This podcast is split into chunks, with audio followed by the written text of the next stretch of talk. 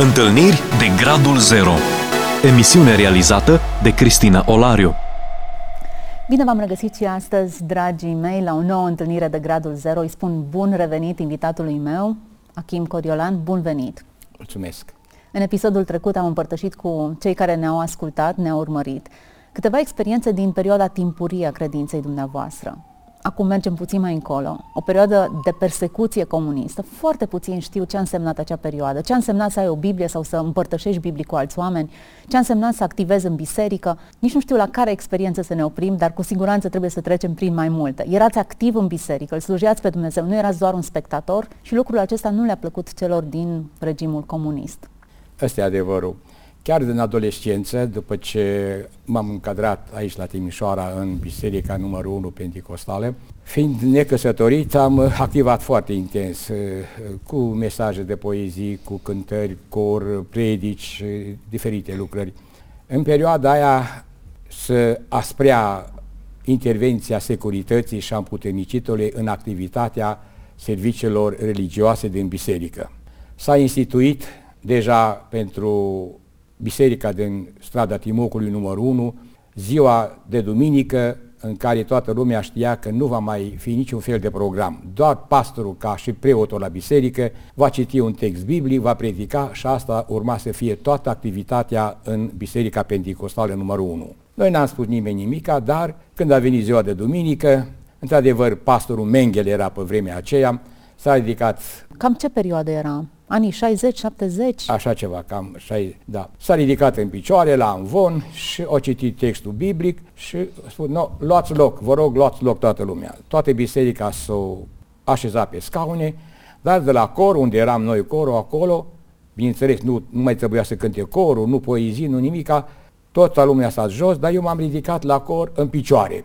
Să uite la mine și am început să spun o poezie, că pe vremea spuneam poezie. Am început să spun poezie, el se uite, ce e asta? Când am terminat eu, când am zis amin, imediat Mircea Ciogudeanu a început să cânte. O terminat Mircea Ciogudeanu cântarea, au început mamă sa și cu surorile lui. Și programul s-a derulat fără vorbe, fără anunț, fără nimic, ca și cum n-a fi fost. În timpul programului, cineva, evit să dau numele, că e foarte cunoscut, m-a chemat afară din biserică și a spus, Lani, că așa îmi ziceau Lani, Achim Coriola, tremurat o să știi că nimeni nu te poate salva. Ești într-un pericol, nimeni nu te poate face nimic, nu te poate salva nimeni din situația asta. Tu știi securitatea, îmbuzernicitul, ce trebuia să fie asta și tu, tu ce ai făcut aici. Programul se derula mai departe în biserică. Am spus, n-am nevoie să mă apere nimeni. Eu am un Dumnezeu. Dacă nu mă apără Dumnezeu, eu am crezut întotdeauna ce spune David. Eu și cu Dumnezeu facem majoritatea. Poate o știre să vină, nu numai. Am spus în biserica Elim nu de mult, când au fost tot felul de ăsta, că Putin vine cu rachete, a spus, băi, prin, prin viața mea nu trece nici Putin cu rachetele lui, că eu viața mea, Coloseni 3 cu 3, e ascunsă cu Hristos în Dumnezeu. Dacă am viața ascunsă cu Hristos în Dumnezeu, trebuie să treacă prin Dumnezeu și prin Hristos ca să ajungă la mine. Corect. spus, n-am nevoie nimeni să mă apere. Până astăzi nu mă mai întreba nimeni, dar nu s-a instituit, au rămas liber mai departe. Același lucru a fost, pe urmă, după câțiva ani, s-a mai derulat, iar au încercat măcar corul acum, pe, așa, corul zice, formația e prea, prea s-a dezvoltat, formația corale, uite, chiar în nunta lui Achim, acum nu va mai cânta corul, iar s-a spus. Și atunci dirijorul, Mita era pe vremea aia dirijor, a spus, dacă nu cântă niciodată, dacă toți coriștii se, se împrăștie, nu putem să-l lăsăm pe acest tânăr, că am fost legat, eram foarte legați în, în, în, în activitate, o cântat corul, dar cine a fost la nuntă a spus că în vremea aceea i s-a ridicat părul. Așa corul a crezut că ultima dată când cânte, cu tot ce a fost în inima lor au cântat pentru slava lui Dumnezeu. Dar, la apropo de nuntă, nici măcar o secvență n-a putut fi înregistrată. Nu era voie să înregistrez. Cineva a înregistrat sub palton câteva secvențe, dar le-am pierdut. La masa acasă, Cristina dragă, la masa acasă, la unde am avut masa de nuntă, Mircea Ciugudeanu s-a pus într-o anexă și era o gaură de burlan pentru sobă, pentru... și acolo a pus hârtie și o perforată și acolo a pus microfonă și în cameră vecină imprima și am discutat la masă, iar poezii și ambianța, știi cum se face ambianța. Când au auzit pastorul care era atunci, când au auzit că se înregistrează, deci nu în biserică, ci în afară, în, în asta, s-au dus repede și au tras toate, toate alea, că a doua zi urma să meargă la securitate, la poliție. O tras pe Mircea Ciugudeanu acasă și la masă n-am, n-am, n-am putut să înregistrez. Oamenii chiar nu știu aceste experiențe și au senzația că în comunism era mai bine decât acum. Nu știu prin câte persecuții, câte interdicții și cât de mult a fost limitată libertatea religioasă. Ce a însemnat perioada cu Bibliile? Ce a însemnat perioada cu Mont- Radio Monte Carlo. Haideți să împărtășiți puțin cu cei cu care Biblii. ne ascultă. Uite, să spun un, o problemă. La mine un garaj era amenajat, un mini-apartament în garaj. Și acolo au stat mai mulți copii, o luau unul, doi și le lăsam așa, cum vine, cum vor să stea Și într-o dimineață, un copil care a dormit acolo în apartament în garaj, o întârzia la tren, mergeau pe sate, cum merg și acum la biserici, și au dat fuga la gară un polițai, un milițan, au crezut că o fura ceva de la electromotor, că eu stau pe lângă electromotor și au fugit de el până la gare. Când a ajuns la gare, l-a cotat în geantă, că au crezut că e ceva de la electromotor, când găsește trei Biblii. Unde a dormit azi noapte? La Achim. Pentru trei Biblii care le-au găsit, le n-am știu de ele, pentru trei Biblii care le-au găsit la acest frate care a dormit la mine în garaj, eu am spus, eu nu i-am dat nicio Biblie, eu nu dormit la mine, că nu știam, nici nu știam de cine a fost ăla. Dar m-au chemat la poliție să dau declarație că ce cu Biblie. Dar în perioada aia, Cristina dragă, Trabantul, luam banca din spate, luam banca din spate, de la bancheta din spate, până sus o umpleam de Biblii, puneam o pătură deasupra, Corina era micuță, o puneam în dreapta și deasupra un casetofon și menți de ping-pong și de după Dej până la Uriu. Nici azi nu știu cine era la Uriu, știam că trebuie să duc la Uriu, ultima casă pe stânga, poarta era deschisă, mă duceam în graj, descărcam acolo, puneam coceni de porumb peste ei și plecam. Până azi nu știu. Ce știu că la o expediție de asta eram cu Nelu Costea de la, de la Parța, care o decedat, acum pastorul care o decedat, în Huedin, odată la o a doua noaptea, miliția, era miliție pe vremea aia, vine și arată reverul cu insigna, că el trebuie să vină cu noi și, mă rog, să...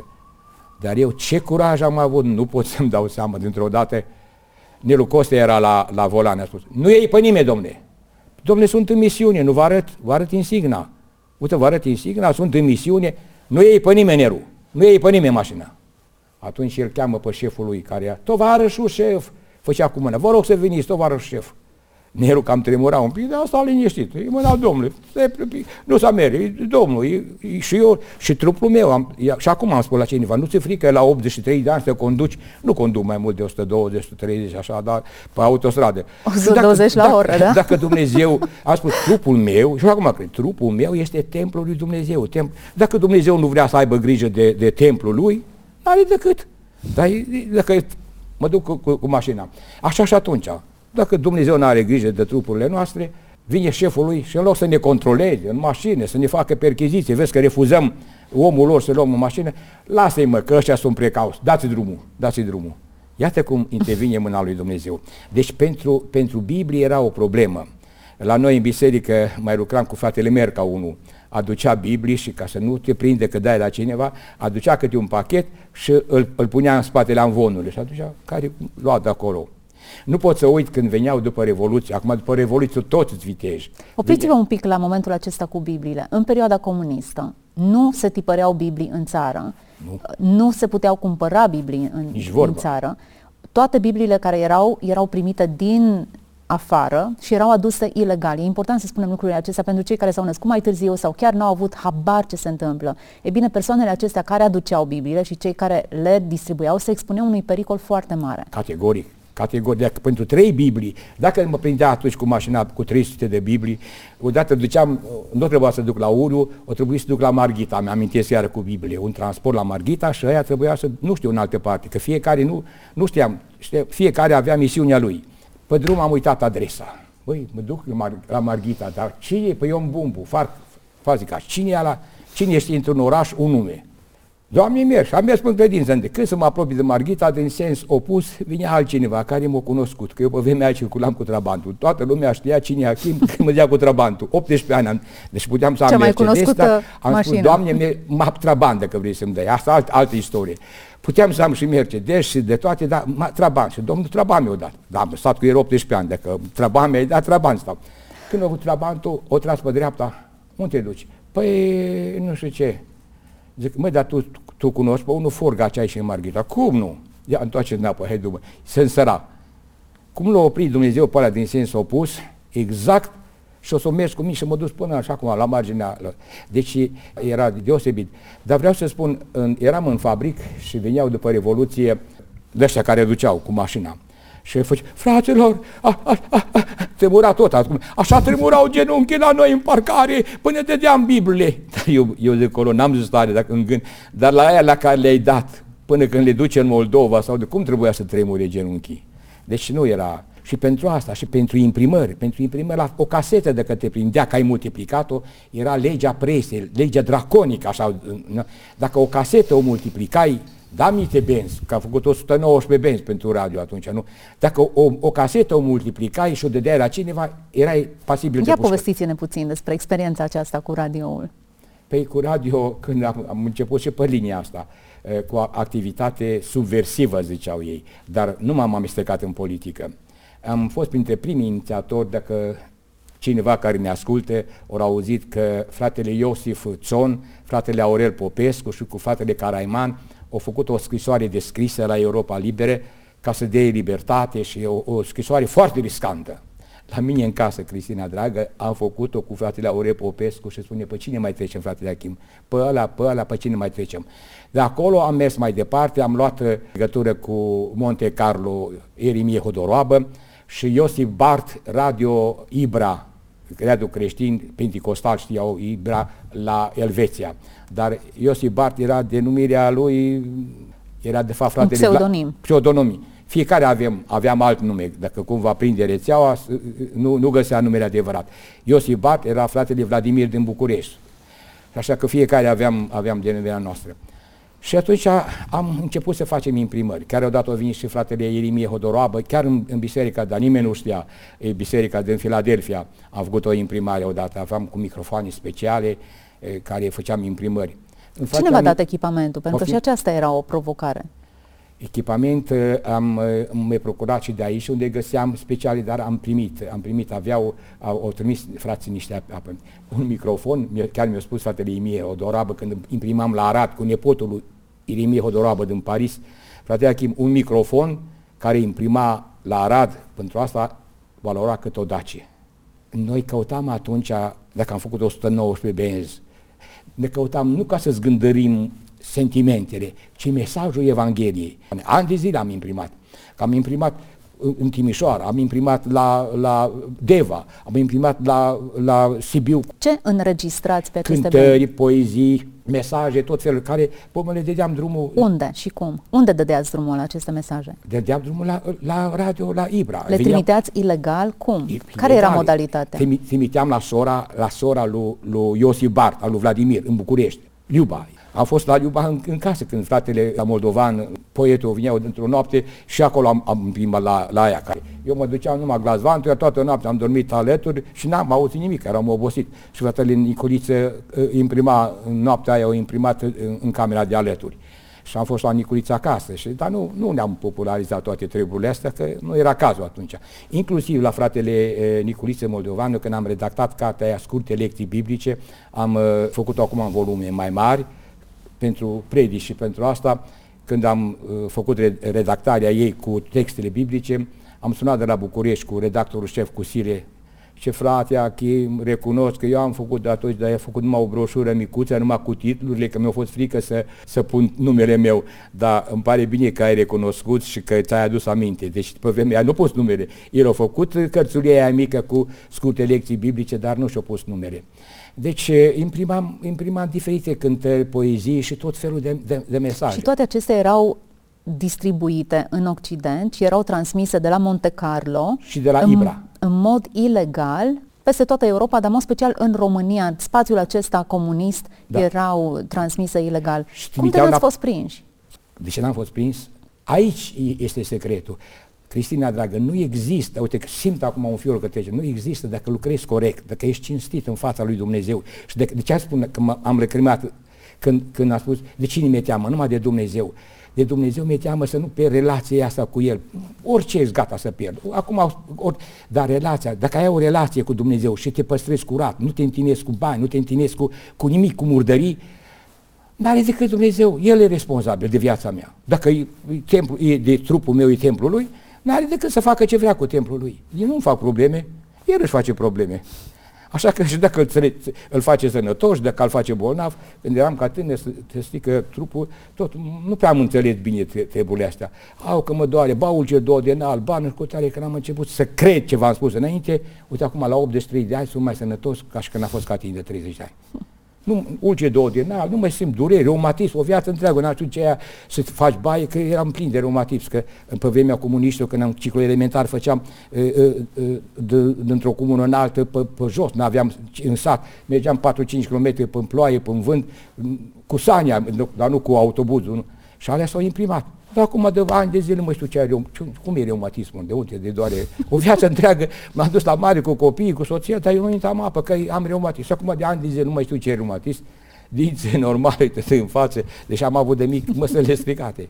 Asta face am crezut ce spune Biblia. N-am crezut ce am simțit. Când am mărturisit ceea ce am simțit, că mă doare, că ulce mă doare, așa am fost. Fiecare cum mărturisește, ce crede, ce spune, credin, și asta e o credință negativă. Dacă mărturisesc credința negativă, așa o trăiesc. Așa trăiesc în viața mea. Cum, cum mărturisesc? Atunci am mărturisit că am văzut că, mă, treceam să mă, hai să spun, mă duceam la evangelizare la Iacob Berganu la Târgu Mureș, am plinit 60 de ani. De ani au pensionat la 50 de ani, că știa că nu ajungem 50 și nici 60 de ani nu ajungem munca grupa întâia a doua. Eu când am 59 de ani am ajuns, mă, toți au murit. Acum la 60 de ani trebuie să mor și eu. La Târgu Mureș, când am ajuns, m-a ținut ea cu Berganu vreo o săptămână la evangelizare acolo. Când am venit de acolo, am simțit că vin cu 15 ani mai, mai bătrân. Abia îmi trăgeam picioarele. Un an de zile tot, mă, am să mor acum, toți au murit, mor și eu. Tot mi-am tras picioarele până Timișoara după mine. Mă trecut an am văzut că nu mor. Ia să crezi ce zice Biblia acum.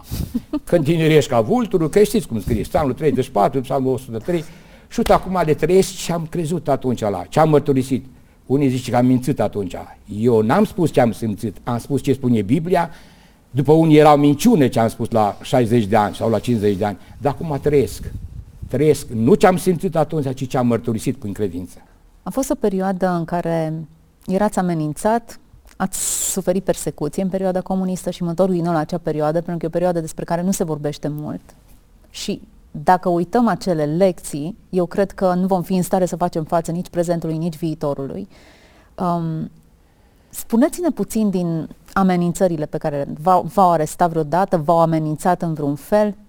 Care a fost relația? V-au, v-au coptat vreodată să fiți informator? Nu, o știu, o știu cum de acționez. Doar atâta că mă înjurau, mă blestemau când predicam, când, uh, uh, când mă rugam. Cum vă înjurau?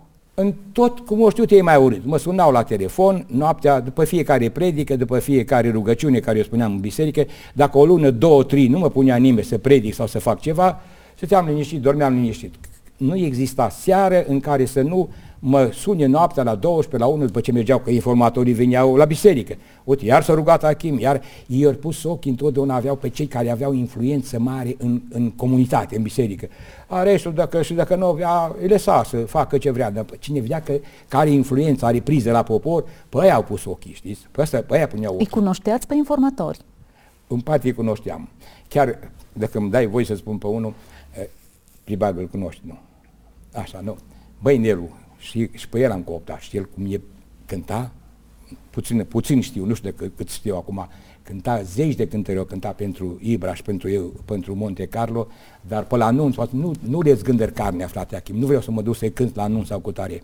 Și asumând el, vezi că, uite, Popescu, era unul, nu dau numele, ăsta e informator, măi, prietenul meu foarte bun, nu se poate, măi, Nelu, fii atent că, că ăsta te trage în țapă. Nu se poate. La un moment dat, ia să-l fac, ia să facă o încercare. Îi spune la prietenul lui, care eu îl știam că l-am, l-am îndepărtat, Păi vezi că ăsta e securist. Vine informator, vinea în biserică, mergea, mergea cu, cu, cu tinerii la, la, la, în misiune, era, nu știu, de că nu era aproape să intre în comitet, pe la biserica numărul 1, la, la Trif, era atunci, era și unchiul meu, era, era pastor atunci, Pobega, și, măi, ia, ia să încerce, zice Achim și se duce și spune la prietenul lui, evit să dau numere, prietenul lui, măi, uite ce am eu de gând să fac.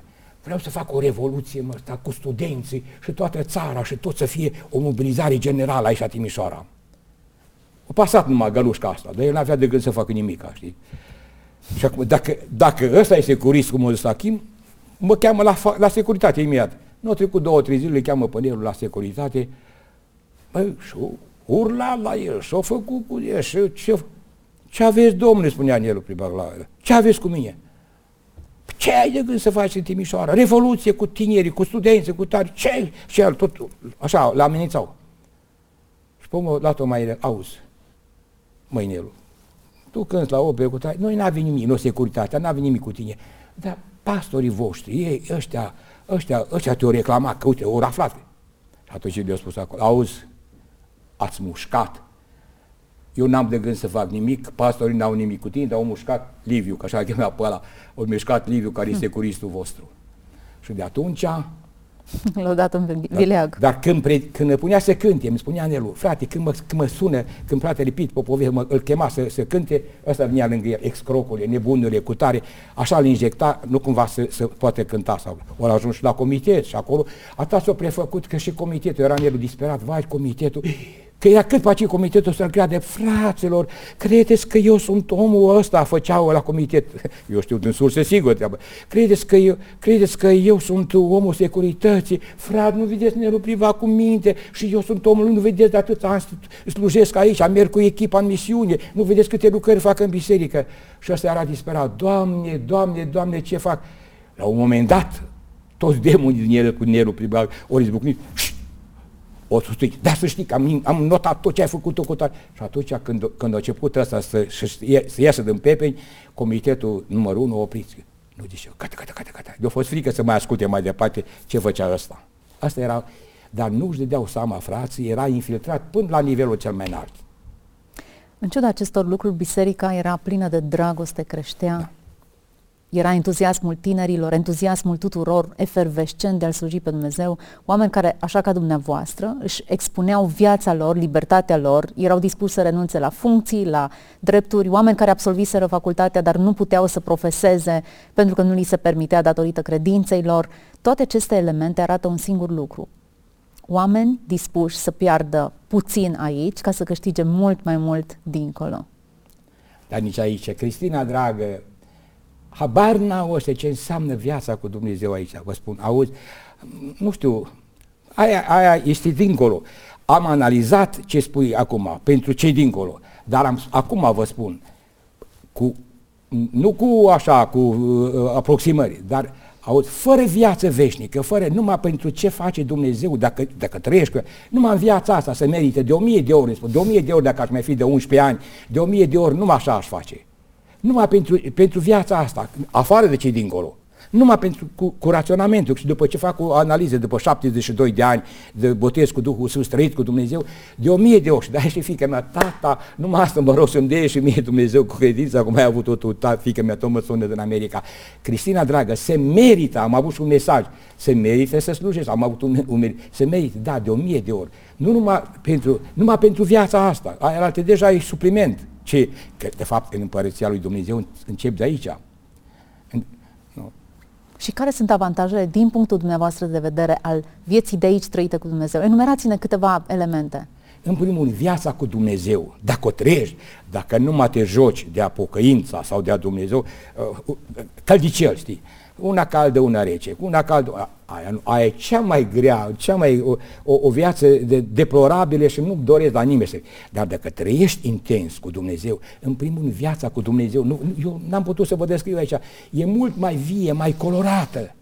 Îmi amintesc odată am fost la Arad, am fost la Arad pentru o situație, pe vremea comuniștilor, pentru o situație m-am dus de câteva ori, de câteva ori acolo m-am dus, m-am dus la Arad pentru o situație și tot nu a rezolvat, tot nu a rezolvat-o. Și ultima dată când m-am dus, Doamne, dar nu s-a rezolvat.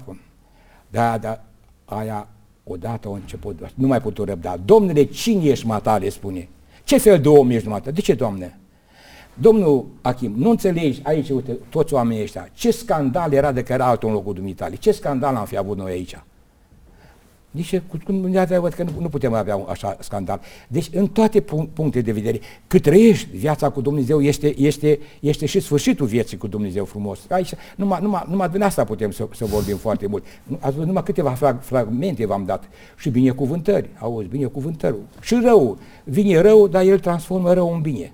Așa spune, toate lucrurile lucrează în prin... Dacă crezi, dacă nu crezi, rămâni rău. Dar dacă le crezi, că le pui în mâna Domnului, le transform. Nu vedeți? Și pe diavolul pune, oricât ar manevra diavolul în viața mea și în viața credinciosului, îl, pune, îl lasă să facă, dar ce face el, Dumnezeu transformă în binecuvântare. Ce istorie bogată, ce mărturie frumoasă ne-ați adus astăzi. Aș putea să vă ascult până mâine aici. Cred că acesta este sentimentul și celor care au urmărit discuția noastră. Știți cum am sentimentul la finalul acestei discuții? Că i-ați invitat pe cei care ne-au ascultat să guste puțin din viața cu Dumnezeu. Asta e. Doar atât, gustă puțin că nu te mai poți lăsa. E atât de împlinitoare această viață, atât de perfectă, atât de profundă, încât nu poate fi comparată cu niciun alt fel de experiență. Am fost binecuvântată și sper că ați fost și voi, dragii mei, în timp ce ne-ați urmărit și că ați văzut acest crâmpei de cer pe care îl puteți trăi acum, aici, da, în mijlocul necazurilor, dar care nu pot fi comparate cu viața pe care o gustăm alături de Dumnezeu. Ați ascultat emisiunea Întâlniri de Gradul Zero cu Cristina Olariu.